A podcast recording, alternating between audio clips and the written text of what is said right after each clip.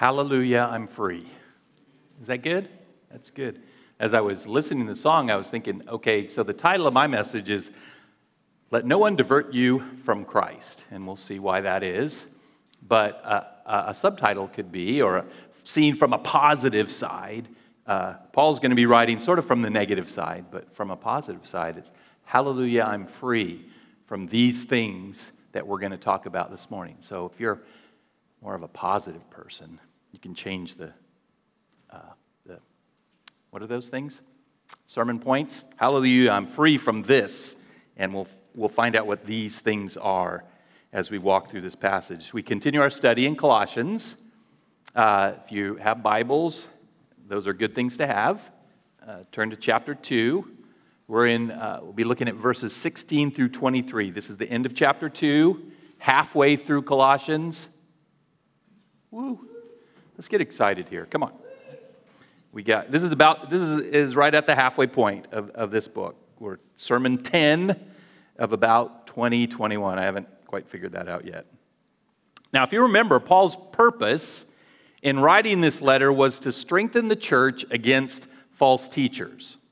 In chapter 2, verse 8, he both warned against and summarized their false teachings. We looked at this, uh, I think, two weeks ago.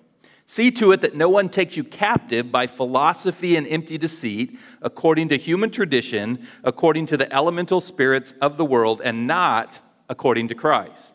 These false teachers were promoting Christless, maybe they use the word Jesus, but not the Jesus we know, not the Jesus of the New Testament. Christless, deceptive philosophies, philosophies that were based in human tradition but ultimately came from elemental or demonic spirits. And as we come to the end of chapter 2, Paul gives further warnings uh, and insight into these false philosophies. So, as we walk through these verses, I pray that we'll take these warnings seriously. For in our, our day, as in Paul's, there are many, many, many Christless, deceptive philosophies all of which are seeking to, at their heart, at their core, as they are from uh, elemental demonic spirits, they're seeking to divert us from Christ. Anything to keep us from Christ, to keep us from walking in Christ, to keep us from living in Christ, loving Christ. And therefore, we need to recognize and stand firm against anything or anyone who would promote any philosophy, way of thinking contrary to the gospel of Jesus Christ. But these philosophies, these Christless philosophies, are not always easy to recognize. We've seen this as we've walked through, as Paul will tell us in verse 23 again, they have an appearance of wisdom. They're subtle, they're deceptive. Satan does not come at us wearing a red suit with horns and a pitchfork. Instead, as Paul wrote to the church in Corinth, Satan disguises himself as an angel of light. So it's no surprise if his servants also disguise themselves as servants of righteousness. Therefore, if we're to avoid being taken captive by these Christless, satanic philosophies, we must be rooted and grounded in Christ. We must know who we are in Christ. And so, Paul, in verses 15 through 9 through 15, really uh, 10 through 15, but 9 is important as well. He's prepared us, he's prepared the Colossians to face uh, these false teachers by proclaiming our identity in Christ. This is what we looked at last week. In verse 9, he declares Christ's supremacy. For in him the whole fullness of deity dwells bodily. And then he goes on to tell us what that means that Christ is fully God. In he, when you see Christ, you see God. Everything about Christ, everything about God. He goes on to tell us what that means for those of us who are in Christ. Let me summarize what he said in verses 10 through 15, what we saw last week. We're filled in Christ. He alone provides everything we need. We are circumcised in Christ. Our sinful flesh has been removed by Christ. We're baptized in Christ. Our old self is dead and buried, and we're raised to new life in Christ. We're forgiven in Christ. Our record of debt, our sins have been nailed to the cross, paid in full by the blood of Christ, and we're triumphant in Christ. We share in his victory over rulers and authorities, the satanic, demonic forces of this world. And so, with those truths ringing in our ears, who we are in Christ, Paul then warns us against uh, three Christless deceptive philosophies. He doesn't say, here's three Christless deceptive philosophies. I'm saying, and others, as they look at this passage, of saying, he's pointing out these three things. First, in verses 16 through 17, he says, Let no one judge you with legalism. Now, Paul doesn't use the word legalism, but the concept is present. So, before we get to the passage, let's make sure we're clear about what is meant by legalism, what it means, what it doesn't mean. Put simply, legalism is the belief that keeping the law, specifically the law of Moses, the Old Testament law, is an integral part of our acceptance with God. Now, I want to be very clear. Notice that legalism does not equal obedience to the law. Obedience to much of the law much of what the Old Testament teaches is something Christians continue to be commanded to do. For example, the law, the Ten Commandments, include the commands to worship God alone, to not murder or steal, commit adultery, to covet. And these are all things that we should, must continue to obey. And when Jesus was asked, what the, What's the greatest commandment? He quoted from the law, from Deuteronomy chapter 6, verse 5, and from Leviticus chapter 19, verse 18. You shall love the Lord your God with all your heart, and with all your soul, and with all your might. You shall love your neighbor as yourself. And so, no true believer would say that Christians no longer need to obey these laws. So, legalism, legalism is not obedience to the law. Again, legalism is the belief that keeping the law is an integral part of our acceptance with God. If you ask, How do I get uh, God to accept me? How do, I, how do I get to heaven, if you will, even? The legalist's answer is keep the law, perform the law. But the Bible teaches that God only accepts, saves us by grace through faith in Christ. And then flowing from, this is the crucial part here, well, not the crucial part, but with regards to legalism, the crucial part. Flowing from true faith comes a heart that desires to obey God's laws. Obedience to the law is not the key to acceptance, faith is. But obedience is a sign of true faith and a transformed heart. Does that make sense? Brian, Dad, anybody else? All right, that makes sense. Because we don't, uh, oh, wait, wait. Also, it's important for us to be aware that when it comes to uh, Christians' obedience to the Old Testament law, not in legalism, but as a sign of true faith, there's much debate about which laws we Gentiles are to obey. The debate goes way, all the way back to the Council of Jerusalem in Acts chapter 15, which I'm assigning as homework. All right. And I know you guys will all do that because just you just do what I say. We don't have time today to go over this debate. That's not Paul's purpose. But I do want us to understand that in the New Testament, much of the Old Testament law, mainly the law which governed Israel as a nation and their religious life, ceremonies, sacrifices, are abolished or fulfilled by Christ. Whereas other aspects of the Old Testament law, like loving God, loving people, not killing, stealing, coveting, etc., are reinforced in the New Testament. And again, seeking to keep these laws is not legalism, it is faithful obedience to God. It comes out of our faith. Now, there are different kinds of legalism, okay? The Pharisees, for example, believed that keeping the law was uh, the whole basis for your acceptance by God. While the Christian legalist, quote unquote, might believe that keeping the law is a necessary part of your a necessary part of your acceptance by God. You must both accept Jesus Christ as your Lord and Savior by faith and then keep certain laws to be accepted by God.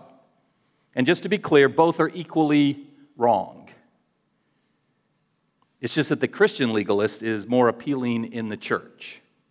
But to say that God requires you to add anything to the work of Christ means that Christ's work was not sufficient, that you must help yourself as well. To the surprise of many, uh, God helps those who help themselves is not in the Bible. But it would be a good motto for the legalist. Now, Paul's letter to the church in Galatia was written specifically to combat legalism. The church was under attack from what, what, what are known as Judaizers, Jewish and other Christians who taught, along with trusting in Christ for your justification, you must also keep at least some of the law of Moses. And to those faced with this Christless philosophy, Paul wrote in chapter 2, verse 16 Yet we know that a person is not justified by works of the law, but through faith in Jesus Christ. So we also have believed in Christ Jesus in order to be justified by faith in Christ and not by works of the law. Clear? Works of the law, trying to keep the law, does not lead to or add to our justification before God. It is by grace, through faith alone, that we're saved, justified, made righteous, forgiven before God. So now we know what legalism is, what it's not we can look at our passage. In verses 16 and 17, Paul writes, Therefore, therefore, refers back, to, that's why I reviewed verses 9 through 15 with us, refers back to our identity in Christ. Therefore, because of who you are in Christ, who are you? You're dead to sin, alive to God, you're triumphant over demonic spirits and more all of what we talked about last week, all of what we reviewed today. Therefore, let no one pass judgment on you in questions of food and drink, or with regard to a festival, or a new moon, or a Sabbath. The phrase pass judgment in the Greek means to determine the fate of, to specifically to condemn. As Paul is, as Paul is saying, so Paul's saying, hey, uh, buddy, you who are in Christ, remember, we've just talked about that. Those whose old self is dead. Those who are born again. Those who are forgiven of their sins. Listen up. Christ has accomplished all of this and more for you and in you. Why would you let anyone pass judgment on you for not keeping these laws? What you eat, what you drink, the days you worship. As Paul wrote to the church in Romans, there is therefore now no condemnation general, overarching everything for those who are in Christ Jesus. If you're in Christ, no one has the right, no one has the authority to condemn you. And yet, there are always those who try. So, Paul warns the believer of two specific areas of legalism that we're being focused on diet, what you eat and drink, and days, uh, when you worship.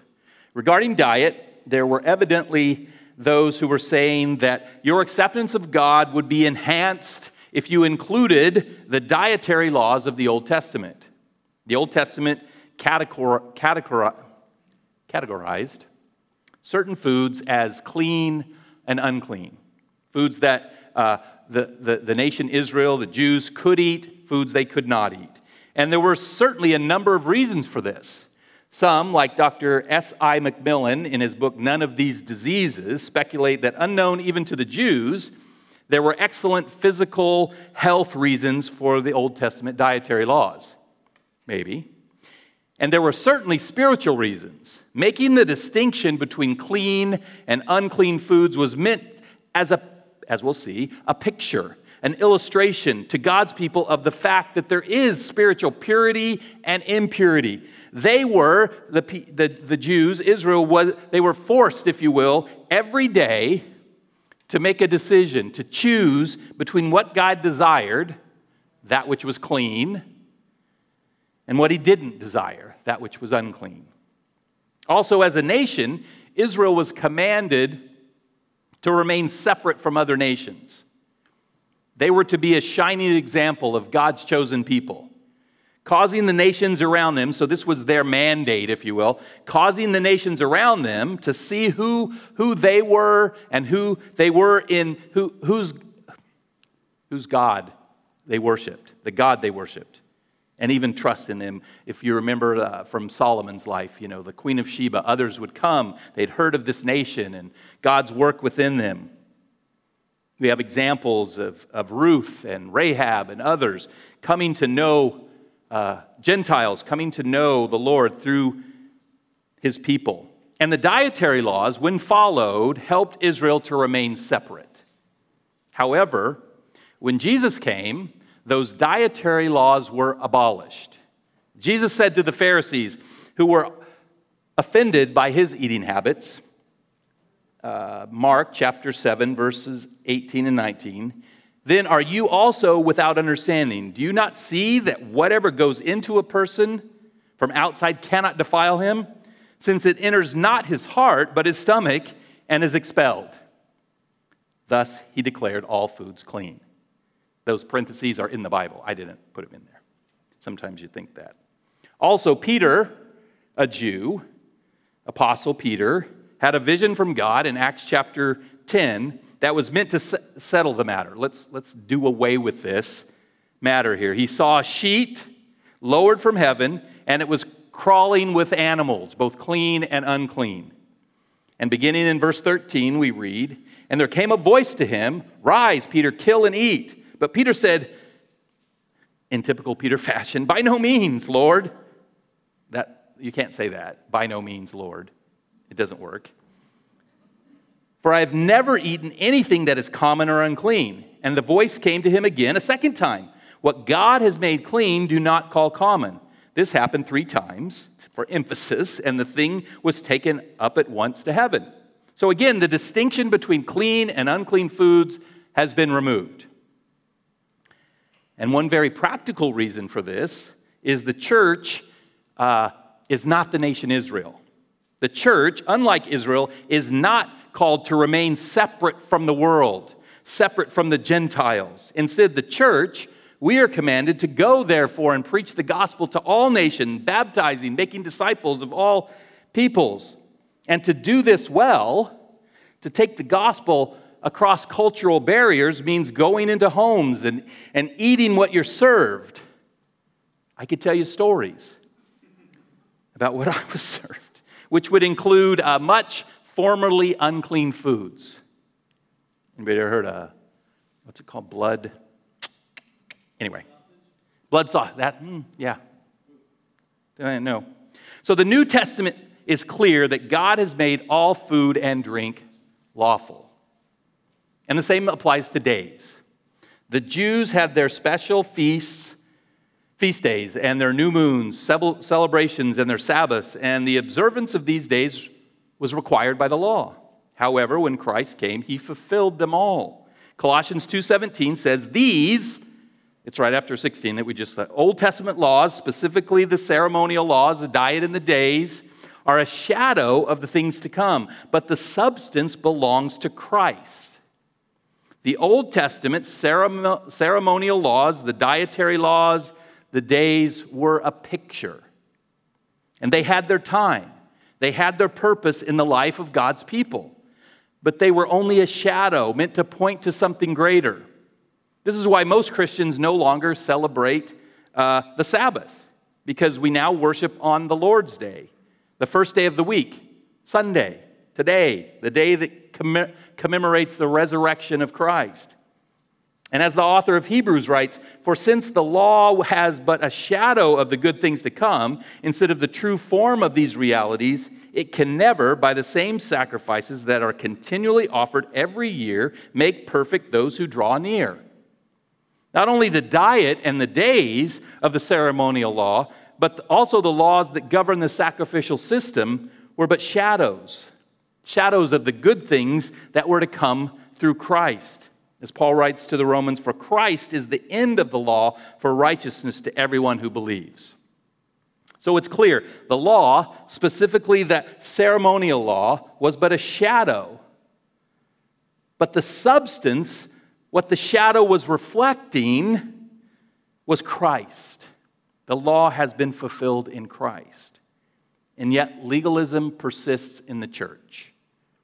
We seem to think that keeping the law, uh, uh, it, it, it, it seems especially laws that are, were clearly abolished in the New Testament, continues to be a requirement for our acceptance by God. This is a problem, both personally and interpersonally. Personally, legalism produces uh, a surface faith because its focus is on externals of behavior and not the internals of the heart. Legalism ignores internal deadly sins such as coveting, gossiping, slandering, bitterness, and hatred. Legalism limits one to a shallow external self righteousness and pride if successful, or even self condemnation if unsuccessful. The other day, I heard a, a Catholic man say that he was going to hell because he forgot to eat, he forgot it was Friday and ate sausage for breakfast. Uh, it's Lent, if you don't know, and eh, eh, for the Catholics during Lent, you're not supposed to eat meat on Friday, although this past Friday the bishop gave a dispensation because it was St. Patrick's Day, so they could eat meat. It's a little bit confusing. So he said, he said, I forgot to eat. I forgot it was Friday. I had my normal breakfast, sausage. I'm going to hell. Now, I don't think he was serious, but those thoughts, that's the thoughts that are in his mind. That eating meat on Friday during Lent is a great violation of God's law. And therefore, eating meat on Friday will result in God not accepting you. And so he's, he's very focused on, on not eating meat, especially now, because he's got to redouble his efforts. And when he and we, he and we should instead be focused on what's important love for God, love for others. You can see how legalism diverts us away from Christ as we focus on ourselves and externals. In fact, at its heart, legalism is saying that Christ did not put an end to the law, that his sacrifice was insufficient, that I must, by keeping the law, contribute to his work. This dilutes the work of Christ and diverts us from the, from the true gospel to a, a Christless, self focused, pride filled philosophy. So personally, so personally, legalism takes the focus away from Christ and his work and puts it on ourselves and our ability to keep the law. And second, interpersonally, legalism seeks to keep the law, believing it enhances your relationship with God. This leads to judgmentalism. I'm going to have lots of isms here. That's exactly what was happening in the uh, church in Colossae. There were those who believed they, they needed to keep at least some of the Old Testament law, and this led uh, to pride, them pridefully, okay, I'm doing it. You need to do it too. So they're pridefully passing judgment on those who were not keeping those laws. Laws, again, that had been abolished by Christ. Legalism causes judgment, division, disunity in the church. And most damning, it diverts us from Christ and his work in fulfilling the law. So don't judge anyone with legalism. And let no one judge you with legalism, for hallelujah, we are free in Christ. Now, as bad as legalism is, there's another danger equally harmful. Paul warns let no one disqualify you with mysticism. Everybody say that. Mysticism. No, don't say it. Again, as in legalism, the word mysticism is not used in this passage, but the concept is here. So let's make sure we understand what I mean by mysticism. Mysticism involves the pursuit of deeper communion with the divine and attaining greater understanding of spiritual truth through various means like meditation and prayer. Now you might say, well, that, what's the problem with that? Don't we all want to pursue a deeper communion with God? And that's true. In fact, there is a Christian mysticism, the goal of which is a deeper knowledge of God a deeper understanding of Christ sought through meditation and prayer and the Word of God. But that's not the mysticism that Paul is warning against in Colossae. What he's addressing is a deceptive mysticism, which is rooted not in Christ. It's a mysticism derived from a Christless philosophies of these false teachers. And beginning in verse 18, Paul counters it with these words Let no one disqualify you, insisting on asceticism and the worship of angels. So there were those in Colossae who were seeking to disqualify the believers, saying they were not worthy, not faithful to God, not doing what they should do, not truly saved. Why? Well, first, because they were not engaging in asceticism and the worship of angels. Now, that word asceticism ah, can be a little confusing. We tend to think of it as depriving oneself of, of pleasure, of sinful, uh, uh, for spiritual reasons.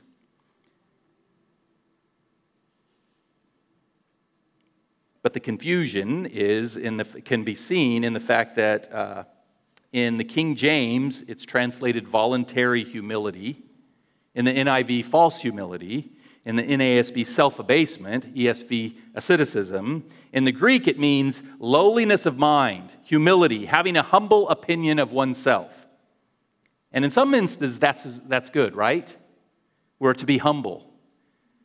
But here, the false teachers are insisting upon it, not from themselves, but from others, and they're coupling it with, connecting it to the worship of angels. It seems they were saying, You're not good enough to go directly to God. Therefore, if you want to have a spiritual experience, you must first, in great humility, bow before and worship angels. Apparently, angels were seen by these as intermediaries between God and man. And worshiping them would help you gain a spiritual knowledge and, and eventually access to God Himself. They were sort of a stepping stone between before you could get to God. However, Writing to Timothy, Paul is clear there is no, there is one God, and, and there is one mediator between God and men, the man Christ, Jesus. Angels are not mediators or intermediaries, intermediaries between us and God. Only Christ, the perfect God man. 100% God, 100%, He's the only one that can bridge that gap. And because of His finished work on the cross, through him, those who trust in him, we have access. We can go directly to God. To the church in Ephesus, speaking both of Jews and Gentiles, Paul writes, For through Christ we both, everyone in Christ, have access to one spirit, in one, of, in one spirit to the Father. Through Christ, we can go directly to God. We can know God in a deep, mystical, if you will, way through Christ alone, not through self abasement, false humility, the worship of angels. And just to be clear, let me point out that these angels that were being worshiped were clearly not God's angels. It wasn't Gabriel or Michael or, or the like, because true angels do not accept worship.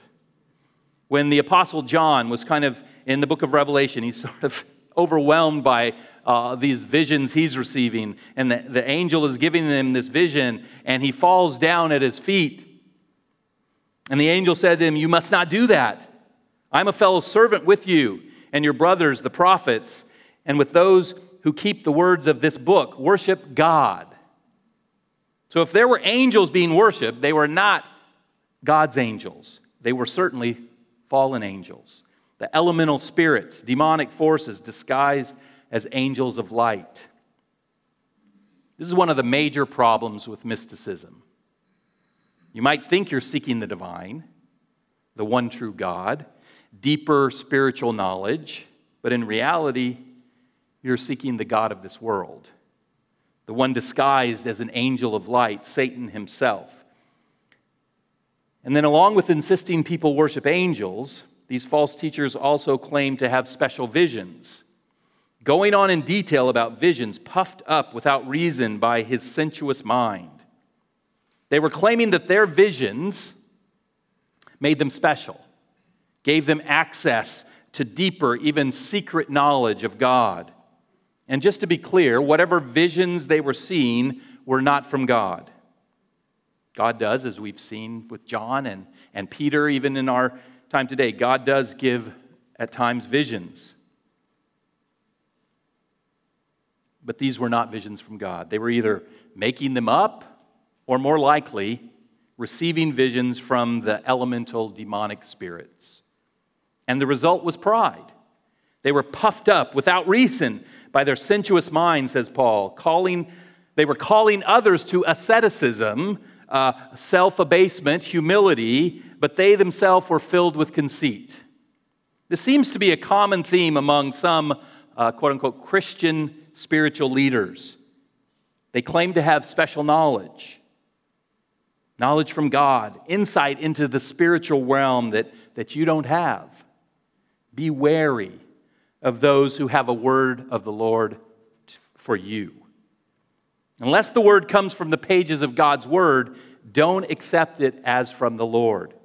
The ESV Bible, that's the one we are using here that we use, has 757,439 words, all inspired by God.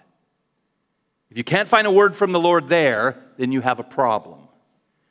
But these visionaries see themselves as above others and equal with or above God's word.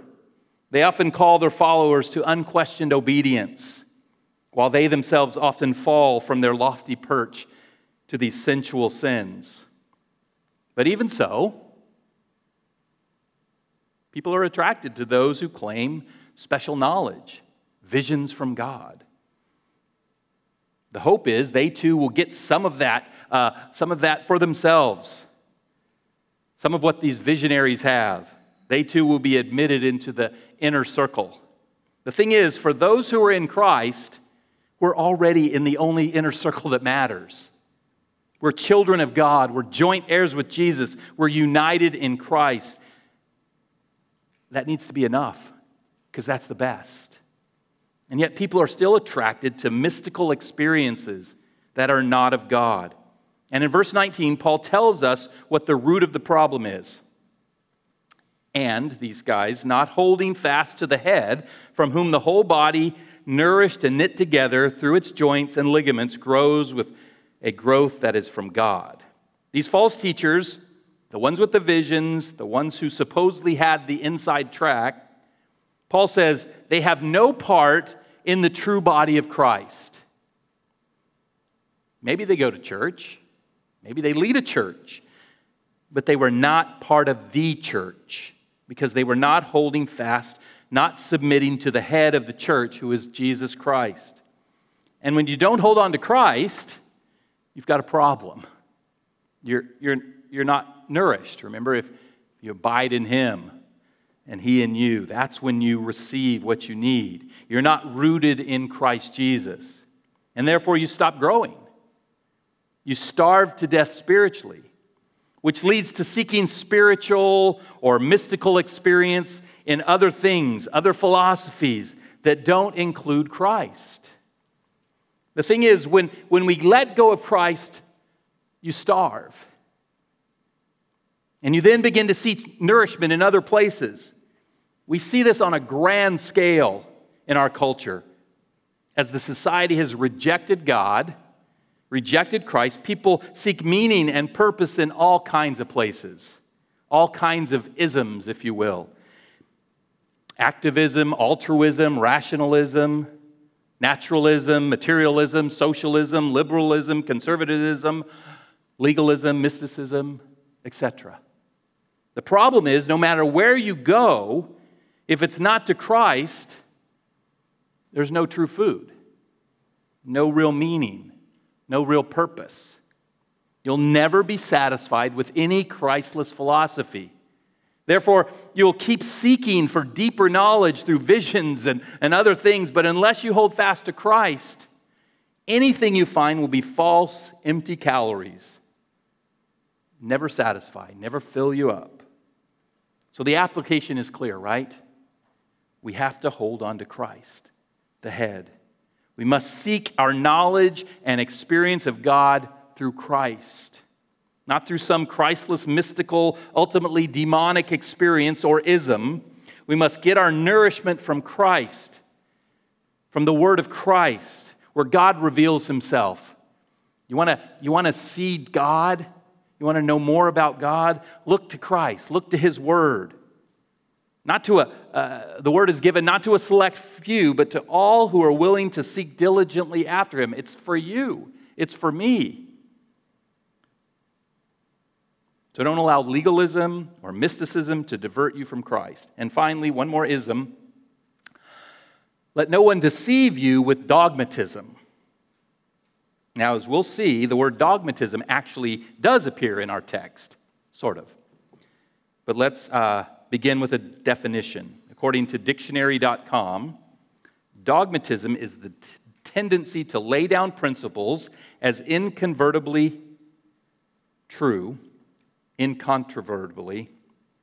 I should really practice reading these big words if I'm going to use them, don't you guys think? Without consideration of evidence or the opinions of others. I mean, we know dogmatic, right? They're dogmatic. Doesn't matter what you say, this is similar to legalism in some ways, but whereas legalism is based on the law, dogmatism, as we'll see, can be based on many things, including dogmatism can be uh, based on the Word of God, which would be a, a good dogma, a good dogmatism, right? It's important to be dogmatic about what the, the clear teachings of Scripture. But that's not what Paul is talking about in this pas- passage. Beginning in verse 20, we read, if with Christ you died to the elemental spirits of the world, those demonic forces, why, as if you were still alive in the world, do you submit to regulations? Do not handle, do not taste, do not touch, referring to things that all perish as they are used, according to human precepts and teachings. So here Paul is clearly referring back to verse 8. Let's read that again. See to it that no one takes you captive by philosophy and empty deceit, according to human tradition, according to the elemental spirits of the world, and not according to Christ. In verse 8, we saw that there, there are empty, deceptive philosophies according to human tradition, but ultimately based in these elemental demonic spirits. And, and they're seeking to captivate believers, take them away. And in verse 20, Paul is saying that in Christ you died to these elemental spirits of the world. Remember last week, we're triumphant over all rules and authorities in Christ. So, why do you act like you're still alive in this world? Why are you living like that? Why do you respond like the world? Why are you being diverted from Christ? Why do you submit to regulations?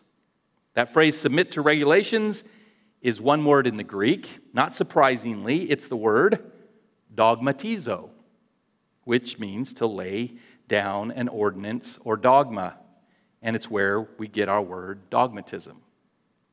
So, what's happening is these false teachers are teaching these ordinances, this dogma, these rules, which involve several do nots do not handle, do not taste, do not touch. And my guess is this is that's just a sample of the dogma of do nots. This is oh so very human in nature, right? According to human precepts or, or commandments and teachings, and, and whatever these false teachers were forbidding to handle and to taste and to touch was referring to, Paul says, things that all perish as they're used. These rules concern the things of the world that are destined to pass away. So clearly, this dogma of do nots is not from God, but it can be deceptive. In verse 23, Paul says, These, these, these regulations, this dogma of do nots, have indeed an appearance of wisdom in promoting self made religion and asceticism and severity to the body, but they are of no value in stopping the indulgence of the flesh.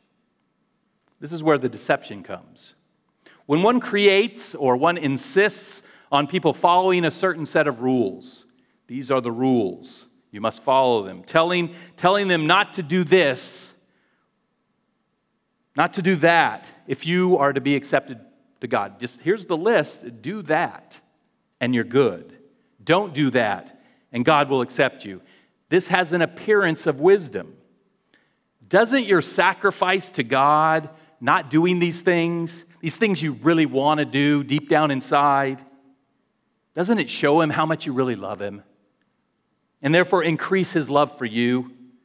But Paul says this is false, deceptive wisdom for several reasons. First, it promotes self made religion. That phrase in the Greek is very specific. It means worship which one prescribes and devises for himself. Duh, self made religion. Worship that is contrary to the contents and nature of faith, which ought to be directed to Christ. So it's self made, it's not of God. The self made religion, this dogmatism of do nots, it comes from human tradition and ultimately elemental spirits. Like all man made religion, it's the opposite of the gospel. Man says, if I do these things, or if I don't do these things, if I stick to the dogma, if I check off the rules I'm supposed to follow and not, if I give up these things that I really want to do, God must accept me. That's the root of paganism, by the way. If I do this specific dance, if I stop doing this thing, if I sacrifice this thing, I'm, I'm, I'm seeking to manipulate God to accept me. And that's the same, that's, let me, let me just say, that's every single religion in the world except one biblical Christianity. Because the gospel of Jesus Christ says, you and I are unacceptable, full stop, period. No matter what we do or don't do, we are unacceptable to God. And it's only by God's grace, through faith in Jesus Christ, that we become acceptable to God. Our acceptance before God is a work of God through Christ alone. We have no part in our own justification. We have no part in making ourselves acceptable to God. So, first, the appearance of wisdom in this dogma of do nots is merely a promotion of self made religion. Second, this false wisdom promotes asceticism, which, if you remember, means false humility or self abasement. Sticking to a self made dogmatic religion of do nots can give us a sense of achievement. Ah, I, I did it, you know? So uh, I'm, I'm uh, we talked about Lent, right? And so we in the past have even promoted, you know, this is a time to maybe sacrifice some things for the Lord, always reminding us that that's not how you get your acceptance before God, but you can uh, use it as a means of entering into God's presence on more occasions. So I decided during this Lent I'd give up uh, sweets. Yesterday I had three cookies, so you see how I'm doing. But anyway. But when we do that, when we say, I'm going to give this up, and then we accomplish it, which I never had that experience, but uh, it, it gives us the sense of achievement, right? It kind of makes us proud. Look what I did. But in, uh, in religious, Christian circles especially, overt pride is seen as wrong, right? So it turns into false humility. Oh, look at me, how lowly I am. Look at what I'm doing or not doing for the sake of God. Oh, but it's not about me, it's about God, but look at me. This, Jesus said, was the Pharisees' problem. When they fasted, they made sure everyone saw just how lowly they were. So, second, this appearance of wisdom in the dogma of do nots promotes asceticism, false humility. And third, this false wisdom promotes severity to the body. Apparently, it involved giving up things that were necessary for the proper care of the body. It may have involved unhealthy fasting. Fasting not for the sake of spending time with God, growing deeper in your relationship with God, but fasting that would go so far as to harm your body, showing God just how much you would sacrifice for Him, thus gaining His acceptance. It may have gone as far as uh, beyond fasting to include some forms of self mutilation, similar to what was practiced in some of the uh, pagan mystery religions of the time. So, the problem with the dogma of do nots is that it, to some, it appears wise. But in reality, it promotes self made religion, asceticism, false humility, and severity to the body. And sadly, church history is filled with stories of those who were deceived by dogmatism, by some unbiblical proclamation or set of rules to help you pursue God. For example, no meat, no meat on Fridays, No card playing, no dancing, no wine, no marriage, no sex, no parenthood, in that order marriage, sex, parenthood, etc. And I'm not saying that all of these rules are bad. I'm saying that if you think keeping these rules, adhering to this dogma, is what makes you acceptable to God, then you're deceived. Paul makes that very clear. But, but they are of no value in stopping the indulgence of the flesh. That's what they were saying. I mean, it's, it's uh, ironic, isn't it? They're saying, uh, here's the things you don't do to keep your flesh from, from sinning, to keep you from sin. And Paul says, uh, nope, it doesn't stop that. The false teaching, the dogma of do nots, poses as wisdom because of its religious humility and extreme self denial. But it has no value to what's important. It's focused on what we do and don't do with our bodies, but ultimately and ironically, it has no power to stop the indulgence of the flesh. It offers no cure for sin because it doesn't get to the core of the problem. The sin nature cannot be eradicated by any human practice or lack of practice. Oh, you may be able to uh, uh, do not a specific thing, a specific thing, sin. You may be able to muster the self uh, discipline to not do that thing, but even that will result in another sin, usually pride. The only way to truly, truly deal with the sin nature is not through the dogma of do nots, but by the transforming work of Jesus Christ. By coming to Christ, who will, as we saw last week, not only cancel the record of your debt for your sins, but will remove, cut off, put to death your old self, and give you new life in Him. It's a whole new concept, it's a different thing. It's a transformation. Our death in Christ frees us from the elemental spirits of this world, the demonic powers of this world which promote and thrive on legalism and mysticism and dogmatism and other isms of human making. So when you face those who would judge you with legalism, hey, you're condemned unless you obey these laws. This is the standard.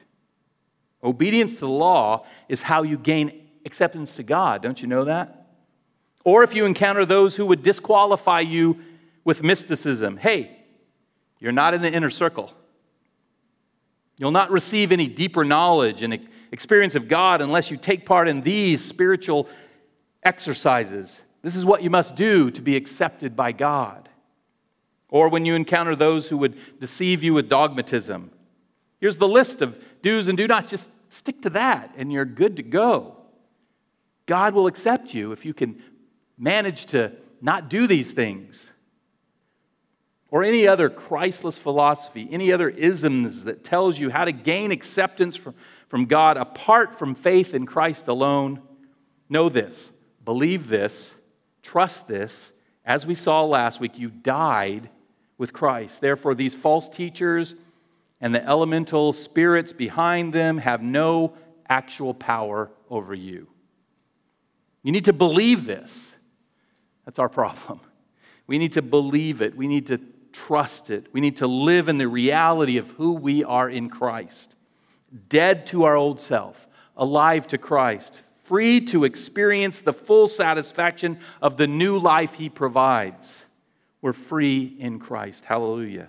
The reality is, for in him the whole fullness of deity dwells bodily, and you have been filled in him who is the head of all rule and authority. Cling to that and let no one divert you from Jesus Christ, your Lord and Savior. Would you pray with me to that end? Father God, we thank you so much that we're free in Christ, that Christ removes all these isms, and all we must do is trust in Him, cling to Him, hold on to Him, live for Him, walk in Him. Lord, I pray that we would be that kind of people. I pray you would give us that that power through your Spirit to not be deceived, to not be judged, to not be disqualified by these isms in our world. promoted often by, by religion, Father. I pray that you would help us just cling to Christ and live for Christ. For it's in his name we pray.